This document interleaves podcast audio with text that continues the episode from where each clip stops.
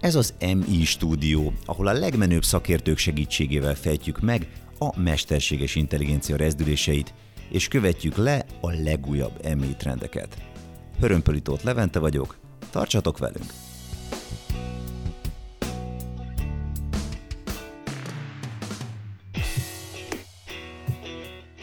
A koronavírus közepette lassan újraindulnak a nagy focibajnokságok, a német Bundesligánál például a május 15-i dátumot lőtték be kezdésnek, így ez remek apropót ad az Emmy stúdió számára is, hogy megnézzük, mit tesz hozzá a mesterséges intelligencia a sporthoz.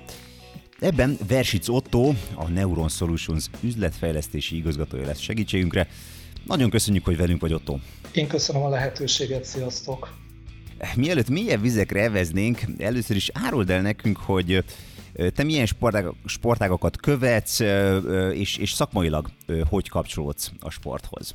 Igen, igen, tehát először ugye a személyes élményén is ugyan nagyon rég volt, és nem magas szinten, de versenyszerűen sportklubban vers, versenyszerűen atletizáltam, és tehát ez volt az alapsport, és azóta is szeretek mindenfajta sportokat csinálni, és általában mindig az, ami, amit a leggyakrabban űzök, azt szeretem a tévében is nyomon követni. Mostanában például az országúti kerékpározás ilyen, úgyhogy ha majd újra indulnak a kerék, országúti kerékpárversenyek, akkor azokat így nagy lelkesedéssel nézem, de teniszezni is szeretek, és a, például a teniszmeccsek is olyanok, amik így nagyon oda tudnak szögezni a tévéhez. Egyébként a csapat sportokat valamiért kevésbé kedvelem, és ezeket most inkább szakmai szempontból kezdtem el nyomon követni, vagy a szakmai szempontok miatt, mert hogy mi, mint Neuron Solutions, akik ugye ilyen különböző területeken a mesterséges intelligencia gyakorlati megvalósításával foglalkozunk,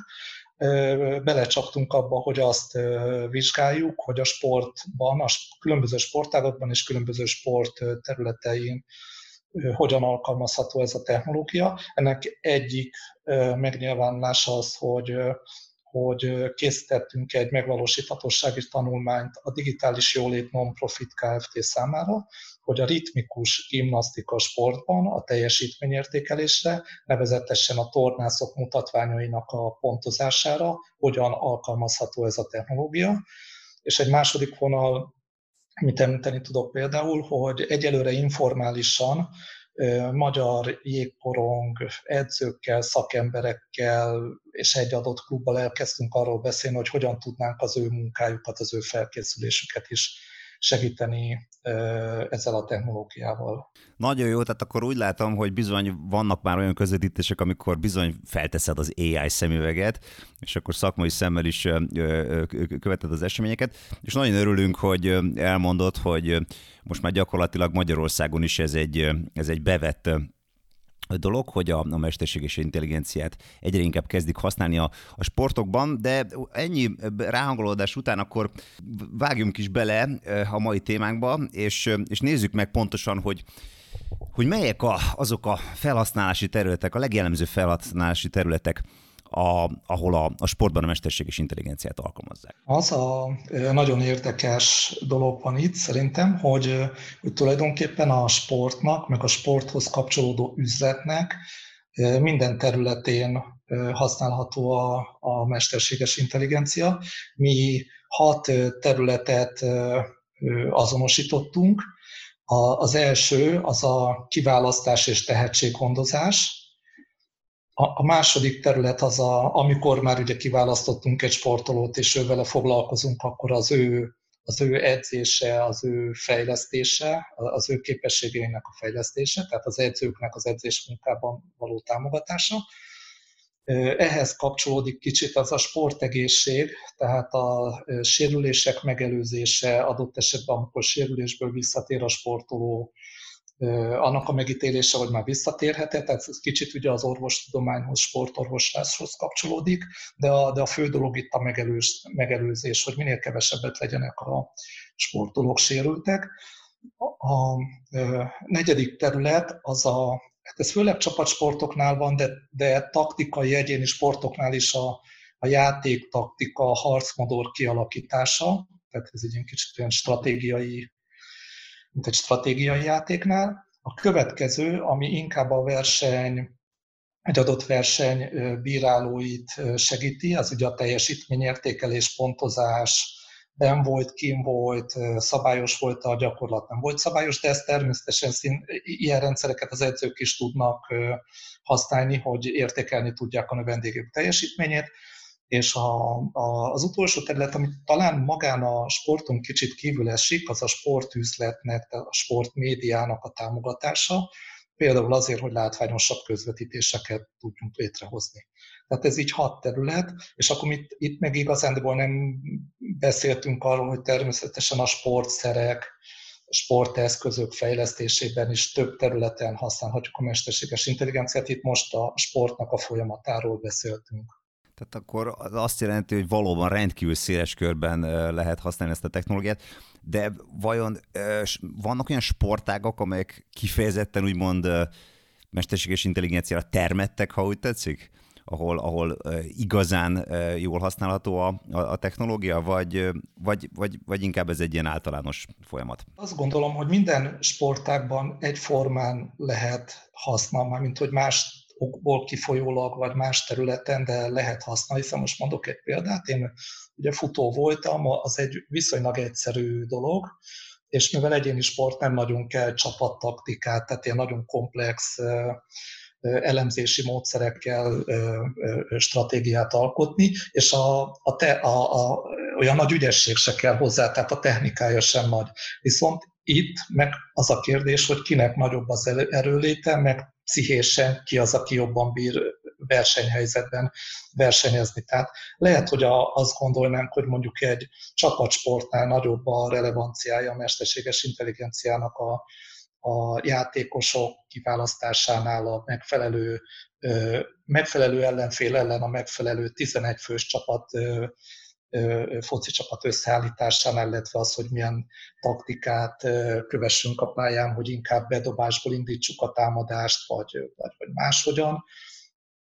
De, de az olyan sportokban, ahol meg ezekre nincs szükség, ott meg más területeken kell tudni jobban versenyezni, tehát ott tud minket segíteni a, a, a mesterséges intelligencia. Mégis azért két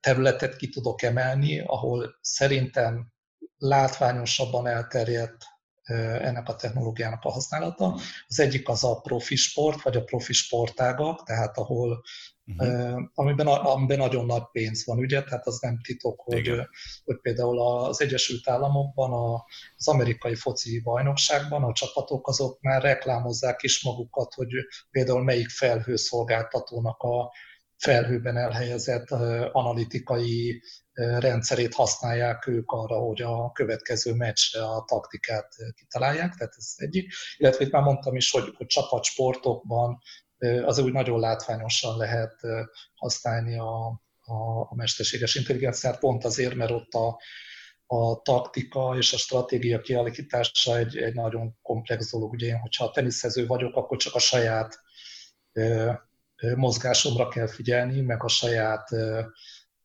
ütéstechnikámra, de hogyha ez egy 11 fős foci csapat, akkor, akkor itt 11 fő mozgását kell tudnom előre koordinálni, illetve javaslatokat az edzőnek javaslatokat tenni, vagy utasításokat adni a csapatnak. Tehát a profi sport és a csapatsport az véleményem szerint két kiemelt terület. Felmerül ugyanakkor a kérdés, hogy vajon mennyire igazán csak a gazdag kluboknak a kiváltság az a technológia, vagy, vagy éppen esetleg a kicsiknek lehet ez egy lehetőség, hogy, hogy áthidalják a pénzügyi szakadékot és, és felzárkózzanak?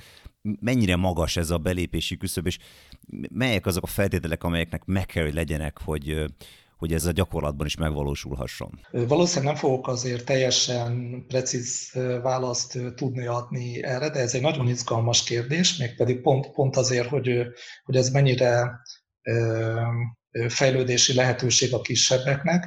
Erre egy nagyon jó példa, hogy a, az angol, hát most nem tudom, hogy másod, harmad, vagy akár hanyadosztályban, amikor egy kisebb csapat elkezdte alkalmazni a fejlett analitikai módszereket, akkor nagyon hamar így elkezdett felfele léptelni a tabellán, meg, meg egy felsőbb osztályban menni. Ugye néhány hete, egy-két hónapja volt erről egy részletes cikk az egyik elektronik internetes hír, hírportálon, És hogy itt ugye pont az volt a lényeg, hogy valószínűleg ez is került valamennyibe, hogy adattudósokat foglalkoztattak, meg adatokat gyűjtöttek, stb.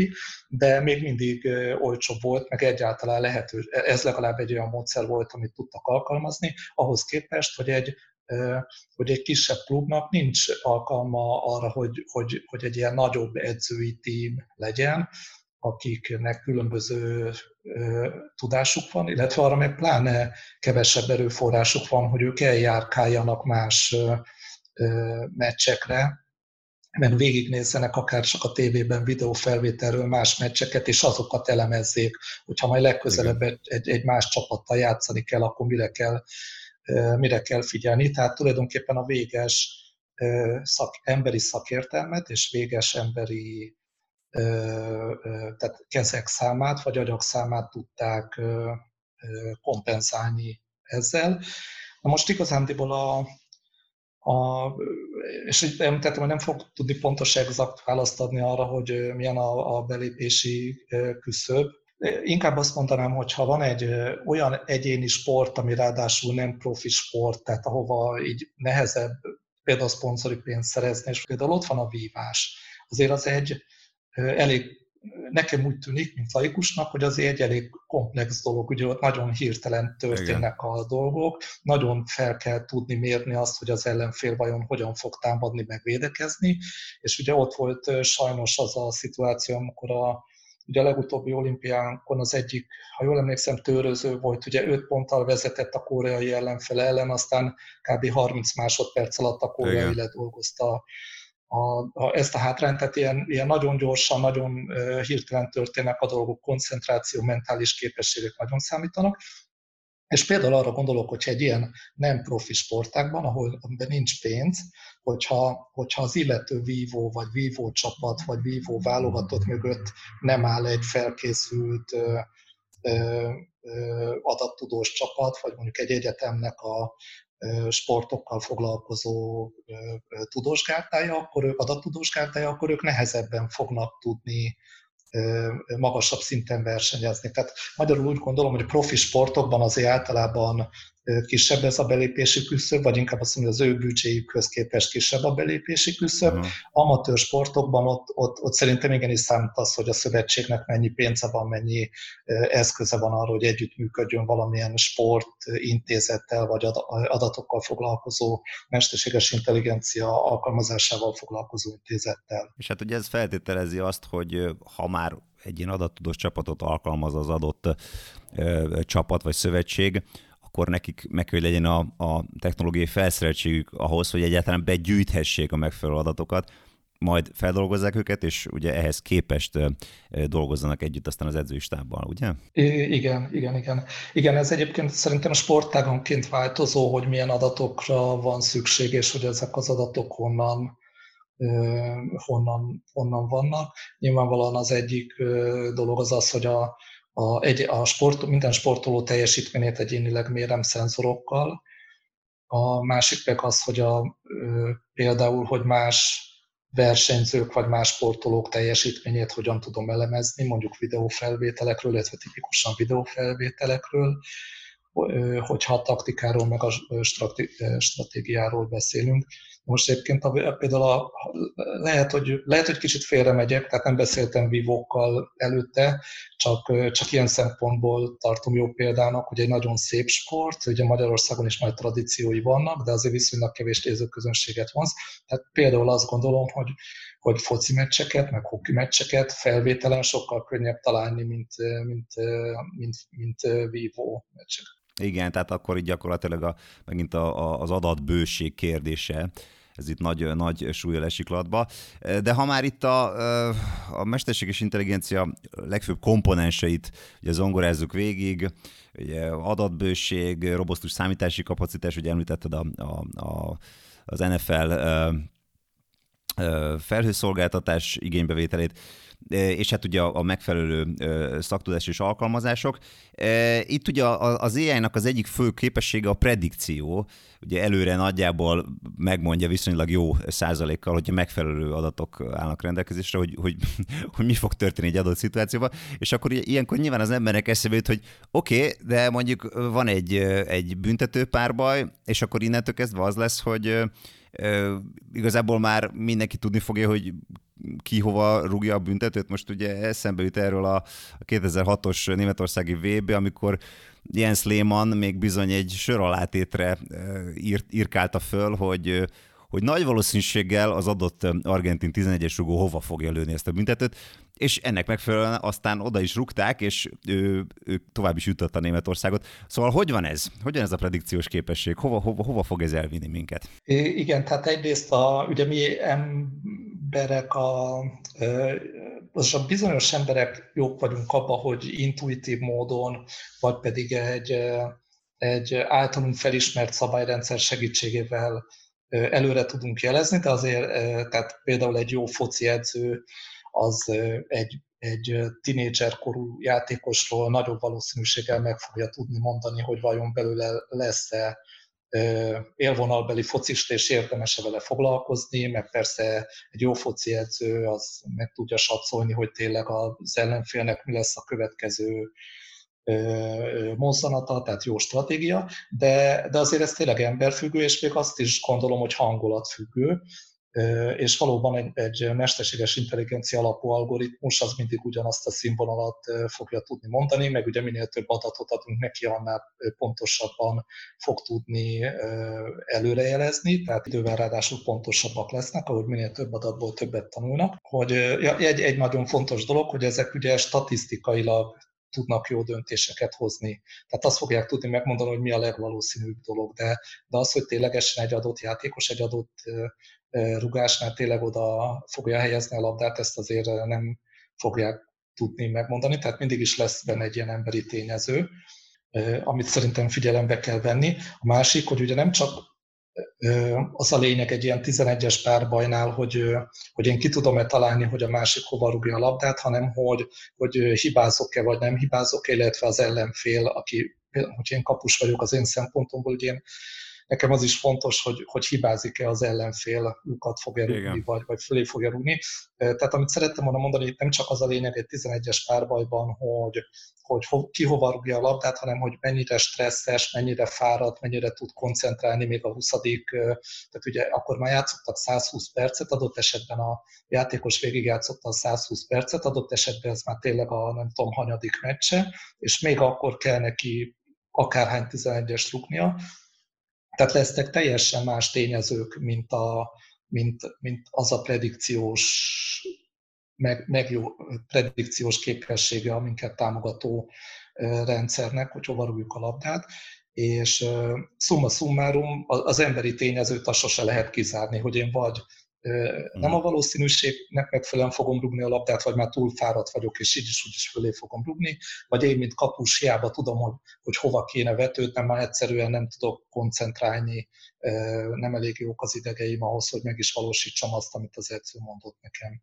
Igen, tehát ez a pszichológiai hajdúsra része akkor úgy látszik, hogy hogy velünk marad, és ezt nem lehet csak úgy átugrani, ami igazából azt gondolom, hogy egy, egy nagyon jó dolog, hiszen ezért nézzük ugye a, a, a sportot, ezért élvezzük. Tehát az a lényeg, hogy nem fog az izgalom elmaradni, csak uh-huh. nyilvánvalóan lesznek olyan elemek, amik mondjuk kiszámíthatóbbak, de attól még a, a, a pillanatnyi helyzet, a pillanatnyi feszültség, a pillanatnyi döntések ott lesznek, ez szerintem kicsit olyan, mint hogy mondjuk régen egy Forma 1-es autó lassabban ment, vagy minden Forma 1-es autó lassabban ment, de akkor, akkor azon a szinten volt izgalmas a verseny, most gyorsabban mennek a, a, az autók, most, most ezen a szinten izgalmas a verseny.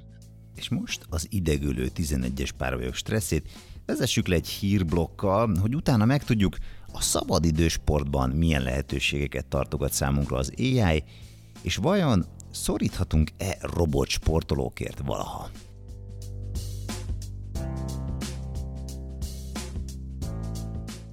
Egy gépi tanulással kifejlesztett modell tréningje akár 282 tonna széndiokszid kibocsátásával is járhat, amely egy amerikai autó teljes életciklusában mért kibocsátásnak felel meg.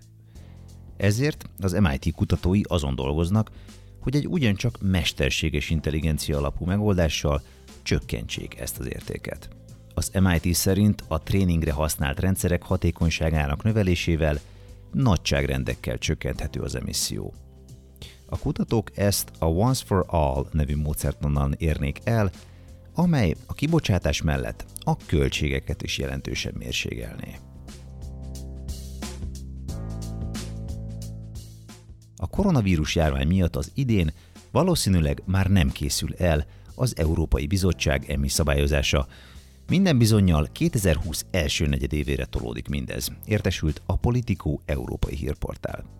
Mindeközben az EU-tól független Európa Tanács kiadott egy ajánlást az EMI etikus felhasználásáról, amely az emberi jogok tiszteletben tartására szólít fel. A portál heti EMI témájú podcastjának legújabb adásában szó esett arról is, hogy az immunitás útlevél bevezetése súlyos etikai kérdéseket vethet fel, hiszen nem csak utazásra lehetne felhasználni, hanem akár állások sorsáról is dönthetne, hogy valaki átesette a fertőzésen már, avagy sem. Ettől függetlenül az Onfido brit MI startup jelentős forrásokhoz jutott egy biometrikus adatok elemzésére alapuló immunitás útlevél technológia fejlesztésére.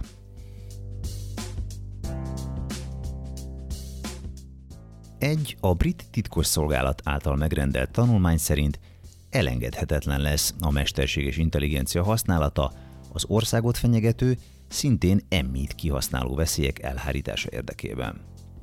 A jelentés a fenyegetések között sorolta fel a közvélemény deepfake videókkal történő manipulálását, valamint a gépi tanulással fejlesztett kártevő szoftvereket, amelyek az ország kritikus infrastruktúráit támadhatják meg.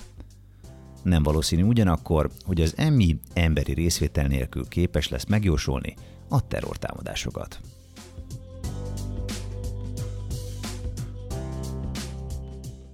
Egy, együnk egy pár szót itt a, a szabadidős sportról is, és már itt nyomokban előfordult itt a beszélgetés során, hogy esetleg itt mit, mit nyújthatnak, miben segíthetnek ezek az emmi alapú eszközök.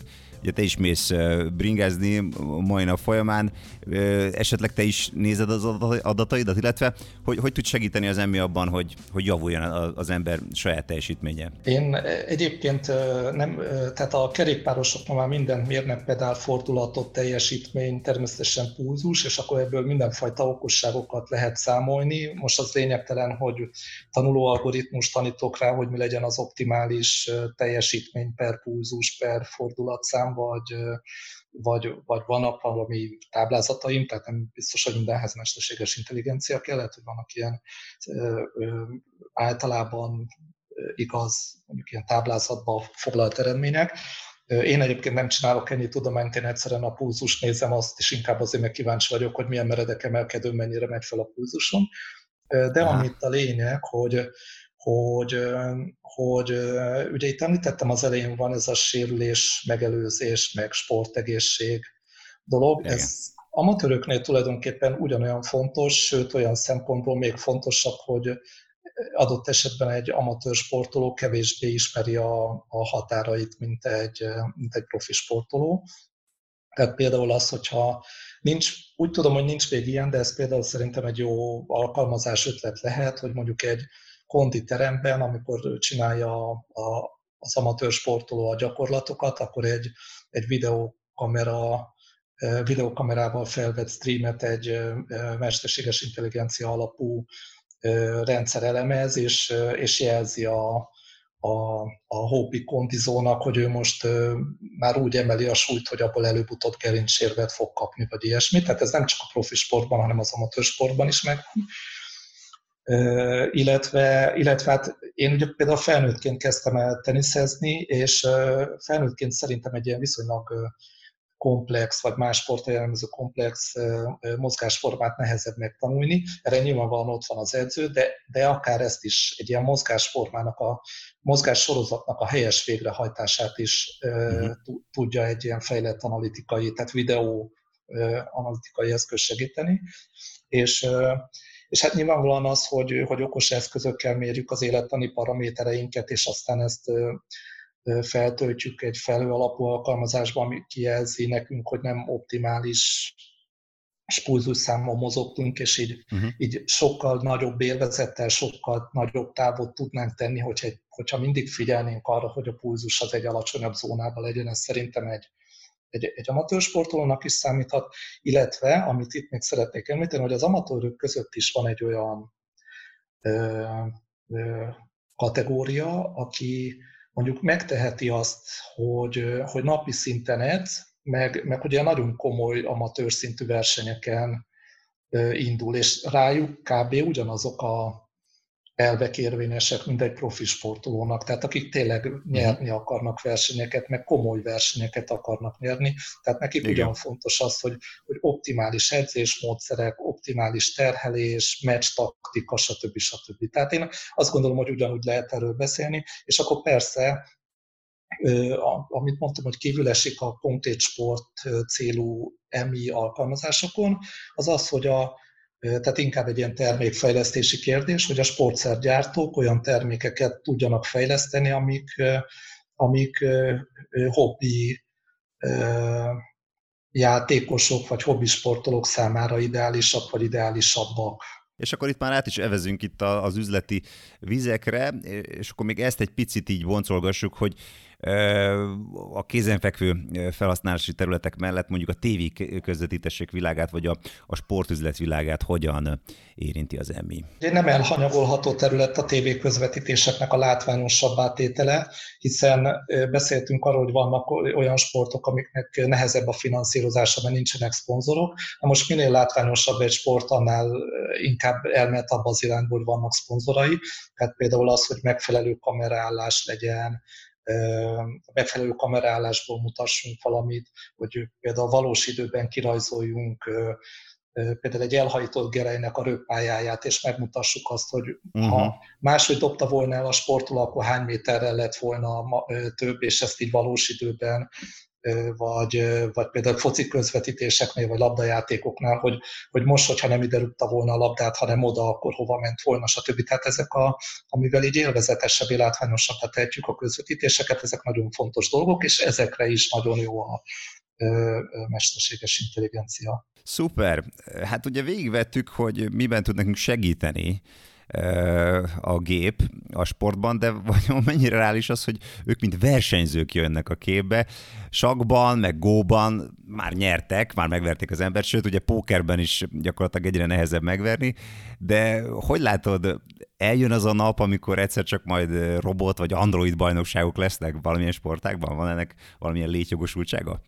Én azt gondolom, hogy igenis, meg nem is. Megint arra szeretnék hivatkozni, hogy itt az emberi tényező a lényeg, tehát mi, mint nézők, mi, mi ugye a, emberekkel tudunk azonosulni, tehát, hogy teniszben van, aki Djokovic, van, a, eh, szerintem olyanok kevesebben vannak, tehát van, aki Federer fan, van, aki Nadal fan. tehát, eh, Most tehát, kibújt a szög a zsákból. igen, igen, jó, csak én még ugye abból az időből jövök, amikor ez a Federer Nadal pár Világos, igen. De amit itt szeretnék mondani, hogy szerintem hiába fog két robot ugyanolyan szép labdameneteket produkálni, mint egy Federer Nadal, mi akkor is emberekért akarunk rajongani. Viszont szerintem ez nagyon jó ötlet arra, hogy a technológiát teszteljük. Tehát, hogy például, hogyha akarunk mozgáskorlátozott embereknek mozgatható végtagokat tervezni, vagy akár más célból, robotikai, ipari alkalmazások céljából technológiákat, akkor szerintem ez egy tök, tök jó dolog lenne tesztelni ezeket a, az eszközöket, mondjuk egy ilyen sport, sportversenyt szervezni nekik. Hát ez marom izgalmas, tényleg nem is gondoltam volna, hogy ilyen messzire vezet ez a beszélgetés. Nagyon sok mindent érintettünk, és hát az biztos, hogy a mesterséges intelligencia óriási potenciál tartogat itt a sportban, és hát mindenki csak remélheti, hogy kedvenc csapatánál is mind nagyobb súlya esik majd latba. A saját példámnál maradok, akkor a Győri Etora mindenképpen ráférne egy adatvezérelt koncepció bevezetése. Ha már a fiúk maguktól nem igen csípkedik magukat, és akkor még az is lehet, hogy végre rövid úton visszatérhetnénk az NB1-be. De lényeg a lényeg, az emmi nem megy sehova, sőt, a sport mind több aspektusát is meghódítja, úgyhogy kíváncsian várjuk a legújabb fejlesztéseket a témában. Otto, neked nagyon szépen köszönjük a nagyszerű gondolatunkat, köszönjük, hogy itt voltál velünk. Én köszönöm a lehetőséget még egyszer. A hallgatóktól pedig ezúton búcsúzunk. Ne felejtsétek el követni az adást kedvenc podcast lelőhelyeteken, és ha ajánlani is tudjátok másoknak, annak még jobban örülünk. Találkozunk legközelebb. Ez volt az Emmi stúdió, ahol a legmenőbb szakértők segítségével fejtjük meg a mesterséges intelligencia rezdüléseit. Az Emmi stúdió az Emmi Koalíció podcastja, amely a hazai mesterséges intelligencia ökoszisztéma szakmai fórumaként működik. Még több tartalomért kövesd az Emmi stúdiót a nagyobb podcast platformokon, és ne felejtsd el értékelni az adást. Az észrevételeket, megjegyzéseket az Emmi Koalíció kukac gmail.com e-mail címre, vagy a Mesterséges Intelligencia Koalíció közösségi média felületein várjuk. Találkozunk a következő epizódban.